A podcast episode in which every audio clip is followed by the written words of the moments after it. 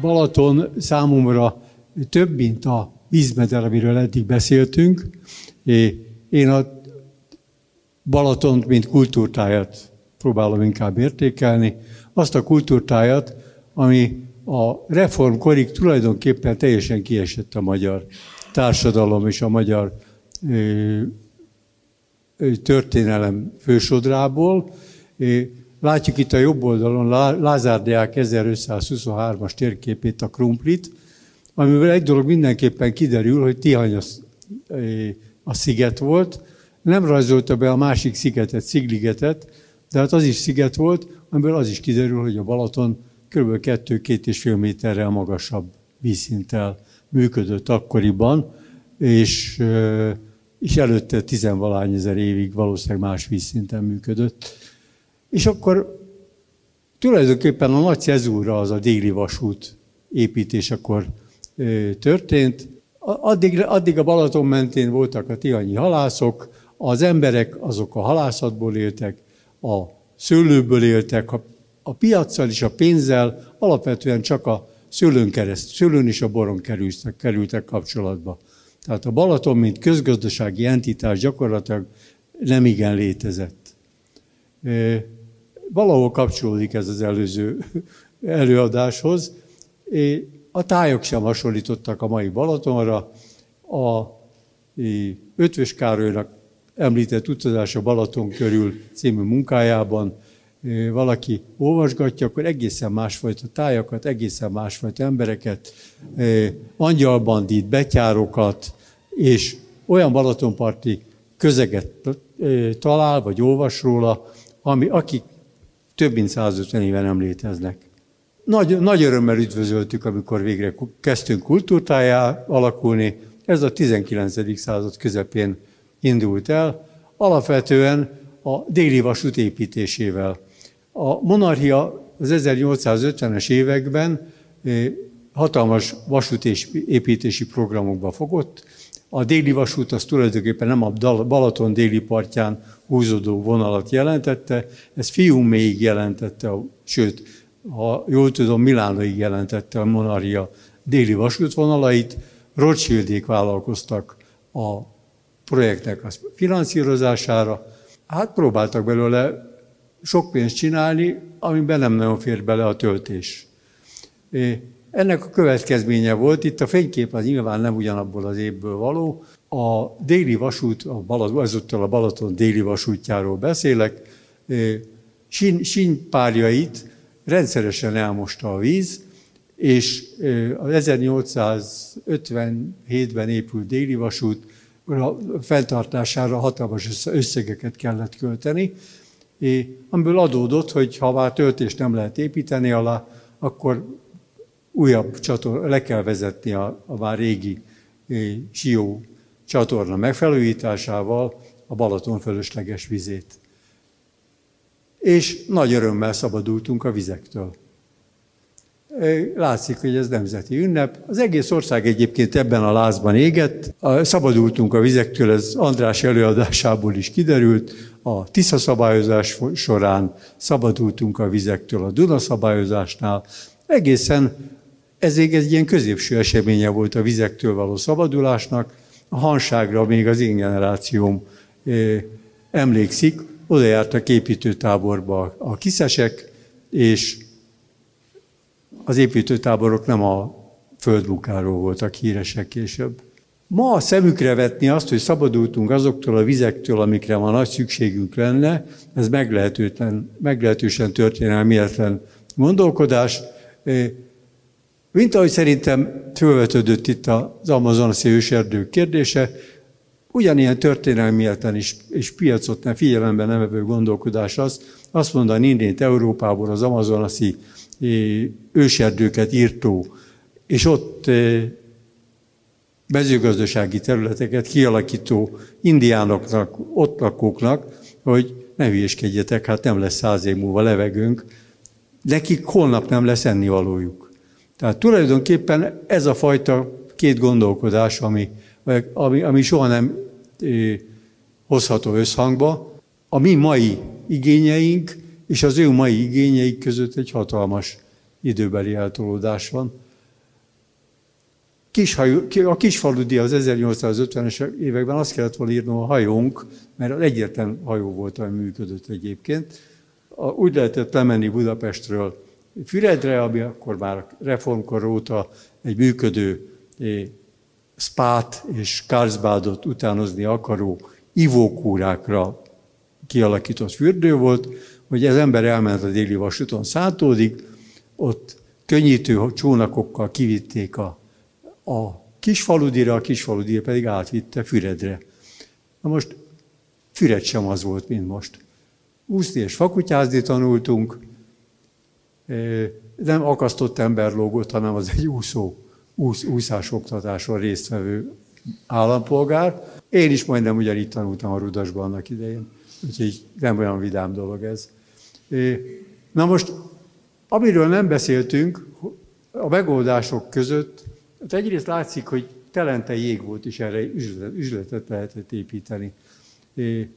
A másik, hogy a Balatonban nem akart, Balatonpartot nem akarta senki kikövezni, kilépcsőzni, úszó szigeteket építettek. Most ez a, ez a Füredi úszósziget, de ugyanilyen volt, és megvan a mai napig helyen, és valószínűleg ez lehetne egy olyan meg, áthidaló megoldás, ami egyrészt építészetével, stílusával a hévizet, hévíz idézi egyébként ezt a, ezt a stílust, valamit visszahozhatna a reformkorból, és megoldhatná a vízhez való kijutást olyan években is, amikor alacsonyabb lehet a vízszint. Hát a Balaton végül is csak egy olyan fürdőkád, aminek lefolyója van, csapja nincs.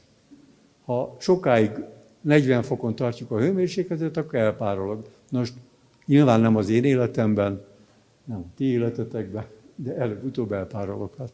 Hát ez már az a kultúrtáj, amiről nem esett szó, mert ez a vízgyűjtő területhez tartozik ugyan, ez az a táj, ami a Balatonról látszik, amit, hogyha hajóval kivegyek, akkor látható. Láthatnék, de ezt, ezt éppen nem, mert ez a Tihanyóvár, ahol mostanában a legszebb paloták épültek. Próbáltam valami olyat találni, ami nerhez köthető, de az itteni paloták nagy része az nem nerhez köthető.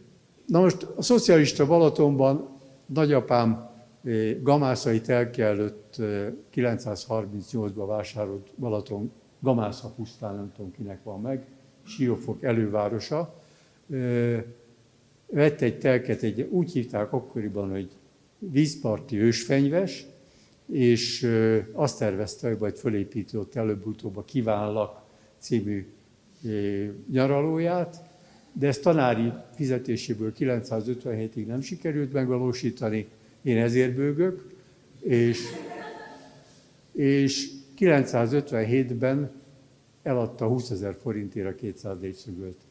Na most csak egy megjegyzés, van-e értéke a Balatonnak, ma 200 millió forint, a 20 ezer forint, jól számolom, hogy ez 10 ezer szeres szorzó. Aztán a szocialista Balatonon kialakult körülöttünk mindaz, amit ma utálunk, ez azt hiszem a marina, aztán elértük a világszínvonalat, ez a tihanyszálló, meg a, meg a helikon. A helikonba egyébként vitorlás versenyeken meg lehetett szállni, és akkor még olcsó volt. Na most ez itt Szőlőhegy a vitorláshajó mögött. A meglehetősen nagy veszélyben vannak a házak, nem mindegyiknek van tűzivíztározója, mert a tűzivíztározó nélkül nem lehet gazdasági épületet föntartani, és ezért az utóbbi időben, miután rendkívül invenciózus ügyvédek dolgoznak a, együtt a, a hatóságokkal, meg az eladókkal és a vevőkkel, tűzivíz tározókra most már kiakadtak az önkormányzatok. Nálunk most már a gyümölcsmosó medence a, a hatályos megnevezés. Amióta itt a hatóságok tiltják a nádasok írtását egyébként teljes joggal, azóta az új módi az az, hogy a mólókat egyenesen be a Balaton közepe felé. Ez egy olyan 150 méter hosszan, itt a jobb oldalon, nyúlik be a Balatonba. A mögötte levő házak lakóparként nem a nádas helyén vannak, mert arról szakvélemény van, hogy az sás volt. Azt találták ki egyébként, hogy vonzó legyen, hogy a lakópark közepére kezdetben úgy tervezték, hogy lesz egy kis kör csatorna, ami a Balaton vizével körbehajózhatóvá teszi a lakóparkot, de ezt valamiért nem engedélyezték, ezért kis tavacskát tettek a közepére. Na, ez a, ez a mai Balaton, amivel együtt élünk, és amivel tulajdonképpen leromboljuk azt a kultúrtáját, ami, amit a Balaton jelent. Aki 25 éve hozzám hasonlóan a Balatonon él, vagy, vagy ideje nagy részét ott tölti, az kézzel tapinthatja azt a romlást, ami az elmúlt 25 évben bekövetkezett. Felelősöket nem érdemes keresni, de az biztos, hogy mindenre van legalább három hatóság. A kiírtott szőlőkért legalább három hatóság felel. Az építési engedélyt, illetve a használatba vételi engedélyt egy ilyen gazdasági épülethez akkor lehet megkapni, ha igazolta az ember a szőlőlétét. De az már nem tartozik egyetlen hatóság, hatóságra sem, mert felsorolom azért őket, mind ugyanaz a minisztériumhoz tartozik, földhivatal, hegyközségek nemzeti tanácsa, kormányhivatalok. Az, az, hogy a gazdasági épületet a későbbiekben nyaralónak használják, vagy másnak, az senkit nem érdekel, az mindegyik hatóság a másikra mutogat. Az elmúlt napokban olvastam, hogy Franciaországban egy légi felvételes felmérés alapján 20 ezer be nem jelentett úszómedencét találtak, és rögtön megtalálták annak a módját is, hogy hogy lehet megadóztatni, hiszen a hatóságnak nem az a, a feladata, hogy büntessen, hanem hogyha valaki gazdagodott, akkor, akkor számoltassák el vele, és adóztassák meg a, az értéknövekménnyel. Most egy gazdasági épület, ami nyaralóvá válik, az értéknövekmény, ami egy gyümölcsmosóval, úszómedencés nyaralóvá válik, az megint értéknövekmény. Tehát tulajdonképpen, ja, még valami, honjaink, amikor elmentek ugyanezzel a szemlélettel Horvátországba, ahol 50 méterre a parttól az építkezés tilos, találunk azt hiszem 30 méter, és akkor Vír szigetén azzal szembesültek, hogy lebontották a nyaralóikat. És mehettek akárhova, és horvátok azt mondták, hogy itt ez a szabály. Most a Balaton partján még nem adtak kibontási engedélyt soha semmire. Azért mutatok olyat is, ami szebb, de ez az én birtokom. Nem azért, mert ez a reklámhelye, de nem találtam máshol ilyet, ahol a Balatont is lehet látni, és azt, hogy a szőlőhegy az valamikor hogy nézhetett ki. Tulajdonképpen a Balatonnak sokféle jövőt lehet elképzelni, fenntartható jövőt is, egy valamire nem alkalmas, hogy az összes vágyunkat megvalósítsuk rajta. Nem, való, nem alkalmas arra, hogy az összes ötcsillagos szálloda saját vízparttal rendelkezzen, nem alkalmas arra, és ez rossz hír, hogy 10 millió magyar állampolgár szabad strandon juthasson le a vízre, sajnos arra sem alkalmas, hogy a 1 méter 65-ös merülésű hajóval minden kikötőbe beálljak. De ezt tudomásul kell vennünk. Ez a vízfelület, a vízfelületről beszéltünk, a víztömegről nem beszéltünk, vagy a víz, vízpartról. Ha jól emlékszem, 230 km partja van a Balatonnak. Azt mondjuk, hogy mindenki jöjjön a Balatonra. Horvátországban 6 sziget van, aminek ennél lényegesen hosszabb partvonala van. Van további 60 olyan sziget, aminek együttesen sokkal hosszabb partvonala van.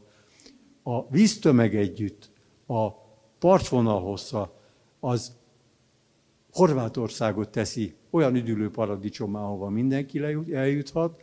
A Balatonnak akkor van jövője, ha valaki egy olyan jövőt talál ki, ami a, erre, a víz, erre a vízre, erre a partra, erre a kultúrára, kultúrtájra szabott jövő. Ez lehet, hogy nem demokratikus, de 1,7 vagy 1,8 köbkilométer víz, az nem lehet teljesen demokratikus. Az, van, aki hozzáfér, van, aki nem fér hozzá. Ahogy biztos, hogy lehet bővíteni a használatát a parton. abban a másfél hónapban, amikor süt a nap, a vízre, vízhez, a strandra több ember nem fog lejutni. Nem azért nem, csak azért, mert nincsen hely a törülközőnek, hanem azért sem, mert a parkolók azok megtelnek a 71-es útig, és nem lehet lemenni. Tehát tulajdonképpen tudomásul kell vennünk, hogy a Balaton nem alkalmas arra, amire, amire szánjuk. Nem alkalmas arra, hogy az összes beruházási, akinek nincsen jobb pénze beruházásra, akinek a megtakarítását nem tudja jobb helyre tenni, mint a, az mind a Balatonon építkezik. Most azért hagytam utolsónak a Káli híradót, mert a Somogyi Győző, az a 80 éves festőművész, aki 30 éve kézzel írott, folyóiratként írja ezt a híradót, ez tulajdonképpen az utolsó olyan fórum, ahol a Balaton legalább egy tájáról, de általában a Balatonról magáról is, elfogulatlanul és, és a Balatont féltve ír. Én javaslom, hogy a, aki teheti, az fizessen elő erre. Egyrészt olcsó, másrészt tényleg egy nagyon színvonalas, hiteles lap. Úgyhogy köszönöm szépen, ennyi lett volna.